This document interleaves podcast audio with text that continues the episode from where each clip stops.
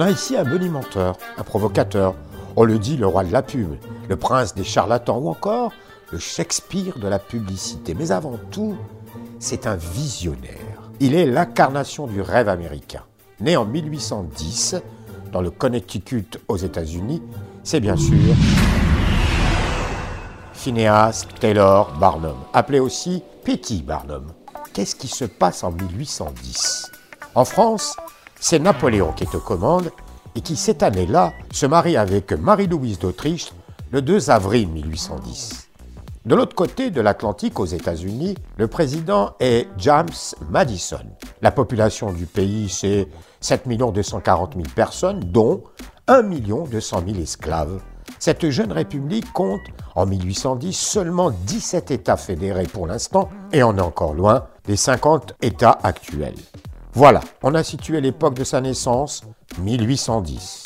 Pour revenir à Petit Barnum, son papa est épicier, tailleur, commerçant, il faut bien faire vivre la famille. Son grand-père est juge de paix. Et c'est peut-être grâce à ce papy qu'il découvre l'univers des loteries dont l'Amérique commence à raffoler à cette époque. On est au début du 19e siècle. À la mort de son père, il a 15 ans. Il se trouve à un emploi d'épicier à New York chez son oncle. Il va aussi enchaîner des petits métiers comme vendeur de confiserie, employé dans une pension de famille ou encore éditeur d'un hebdomadaire éphémère. Petit Barnum est un ambitieux, ce qui le pousse à transformer le commerce de son oncle en loterie, qu'il va appeler Temple de la Fortune. En effet, il fait croire aux clients qu'ils vont gagner le gros lot. Mais en réalité, ce ne sont que de la verroterie, de la vaisselle cassée ou des vieux objets au rebut.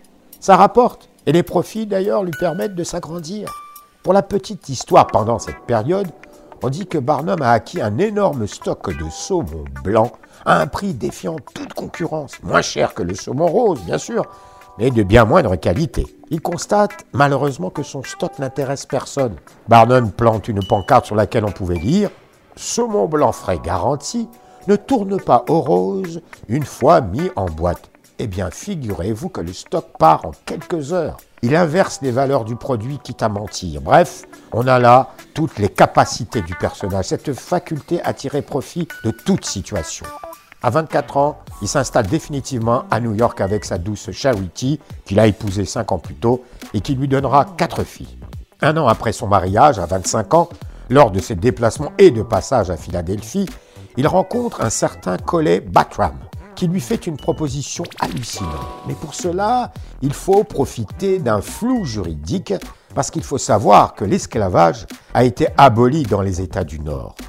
La proposition est de louer, pour 1 000 $ par an, une vieille femme, Joice Heth, une afro-américaine édentée, aveugle et paralysée. Elle chante des hymnes du temps de la guerre d'indépendance en battant la mesure avec son seul bras valide, la totale. Et une aubaine pour Barnum. Il entame là son parcours de forain en exhibant la vieille dame à Manhattan à partir d'une histoire qu'il a presque intégralement inventée. Joyce serait âgée, d'après lui, de 161 ans. Elle aurait été la nourrice de George Washington en Virginie, qui n'est autre que le premier président des États-Unis. En revanche, elle possède des papiers parfaitement authentiques. À cela près qu'il s'applique à une autre personne dont elle joue le rôle. Tout mensonge est acceptable dès lors que le public a le sentiment d'en avoir pour son argent. Ça, c'est sa maxime, ça, c'est son credo. Mais ce n'est pas suffisant. Il faut attirer la foule. Alors, il a un coup de génie. Il écrit une lettre anonyme à un journal de Boston dans laquelle il dit « C'est une supercherie, que la femme n'est pas vivante, que c'est un automate composé d'os de baleine et de vieux morceaux de cuir. » Et ça fonctionne, d'autant que cette année-là, en 1835, c'est l'année de la première association anti-esclavagiste américaine. L'escroquerie attire la curiosité des naïfs, des plus sceptiques, qui viennent pour vérifier l'information. Et ça lui rapporte 1 500 $ par semaine, soit l'équivalent d'aujourd'hui de 44 000 $ par semaine.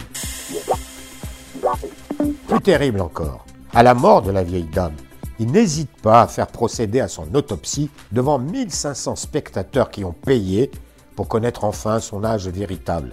La moitié est de celui qu'on a prétendu, bien sûr, elle n'a que 81 ans au moment de son décès. P.T. Barnum comprend qu'après ce qu'il appelle l'épisode de la vieille dame Joice Heth, combien les phénomènes de foire peuvent lui apporter la fortune qu'il espère tant. À 31 ans, en 1841, il achète un bâtiment de 5 étages en face de la chapelle Saint-Paul à New York pour inaugurer un musée, le Barnum's American Museum. Et pour attirer des clients potentiels, il recouvre entièrement la façade de l'immeuble de figures monstrueuses, pendant que des musiciens se produisent au balcon de l'immeuble et il ajoute en plus un phare qui se projette sur plusieurs kilomètres. À l'intérieur, il propose la visite d'un immense cabinet de curiosités, des instruments scientifiques, il expose des animaux empaillés, des statues de cire et même une ménagerie d'animaux exotiques, des humains vivants, aux histoires plus ou moins réalistes, dont les célèbres freak shows qui assureront sa renommée.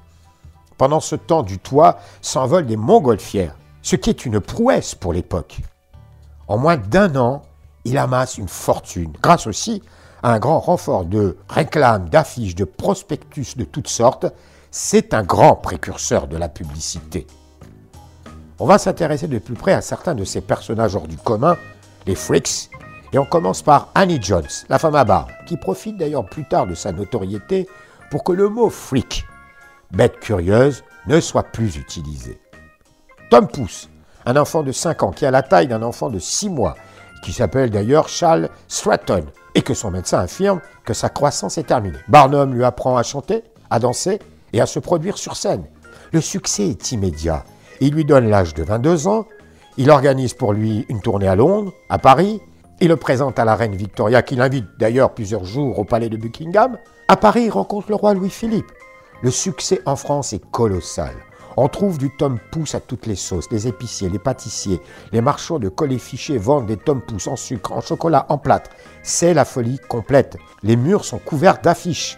Et c'est au tour de la Belgique. Le roi Léopold l'accueille. Il a été reçu aussi par le président Lincoln à la Maison Blanche. Le personnage lui fait vendre pas moins de 20 millions d'entrées. Bref, le succès total. La sirène des îles Fidji. Eh oui, pour la première fois de l'histoire, un homme a réussi à pêcher une sirène. Et M. Barnum a eu la chance de pouvoir l'acheter. Il en a fait des affiches géantes et compte bien conquérir le monde.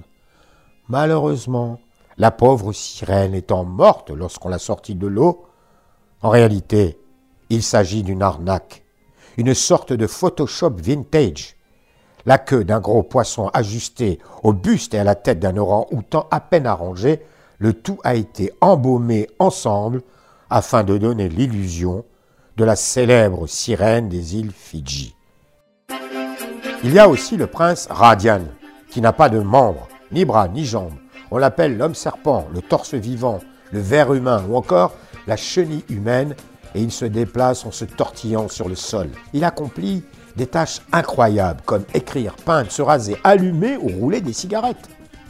En 1850, il annonce, à grand renfort de publicité, la venue en Amérique d'un extraordinaire phénomène vocal européen, la soprano Jenny Lind, que personne, pas même lui, n'a encore entendu chanter. L'impact de la campagne est tel que lorsque le dit rossignol suédois débarque à New York, elle est acclamée à sa descente de vapeur par quelques 30 000 fans. Dotée d'un timbre pur comme le cristal, Jenny Lind suscite un fol engouement, ce qui lui vaut désormais d'être considérée comme la première star internationale de la chanson. Aussitôt mis sur le marché, les produits dérivés à son effigie s'arrachent, ça va du tabac prisé jusqu'aux cosmétiques, générant bien évidemment de juteux profits. Anna Swan est une géante. En 1862, elle se joint à P.T. Barnum's American Museum à New York. Elle est attirée par le salaire mensuel de 1000$. Elle devient l'une des vedettes du musée Barnum. Comme étant la seule femme géante au monde à cette époque, Anna attire les foules. À 22 ans, sa taille est de 2,28 m. Elle pèse 160 kg. Tout est démesuré chez elle. Chang et Eng sont des jumeaux reliés par le sternum. Originaire du Siam, il serait à l'origine de l'expression « frère siamois ». Zip, son crâne est plat et son front allongé. À 18 ans, il est recruté, Barnum lui rase la tête et ne lui laisse qu'une mèche de cheveux, surtout pour lui donner un air particulièrement idiot. Barnum lui demande également de porter une combinaison en fausse fourrure. Il faut faire croire que Zip est le chaînon manquant entre l'homme et le singe. Il le paye 100 $ par semaine plus 1 $ par jour pour se taire en public. Zip a joué ce rôle toute sa vie. Et c'est sur scène, à 80 ans, le 24 avril 1926, qu'il décède d'une bronchite. En 1870, il a 60 ans. Il décide de prendre sa retraite après avoir fait de gros bénéfices et se retire dans une maison de type oriental qu'il avait fait construire à Bridgeport. Ayant cédé son musée, délaissant les spectacles, Barnum se consacre à présent à la construction d'une nouvelle cité à East Bridgeport. Il y trace des rues, plante des milliers d'arbres. Il verse l'équivalent d'1 million de dollars d'aujourd'hui pour encourager l'industrie locale dont le fleuron est une fabrique de réveil matin. Celle-ci fait rapidement faillite, ce qui l'oblige à reprendre ses anciennes activités. Petit Barnum est anéanti, mais une partie de sa fortune est au nom de sa femme, heureusement. C'est là qu'il va tenter l'aventure du cirque en créant le P.T. Barnum's Great Circus.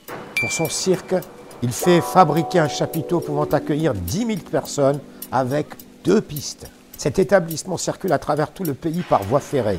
Ce cirque connaît un succès immense et ses déplacements en train sont toujours un moment très attendu dans les villes. Il y a 3 locomotives et 80 wagons.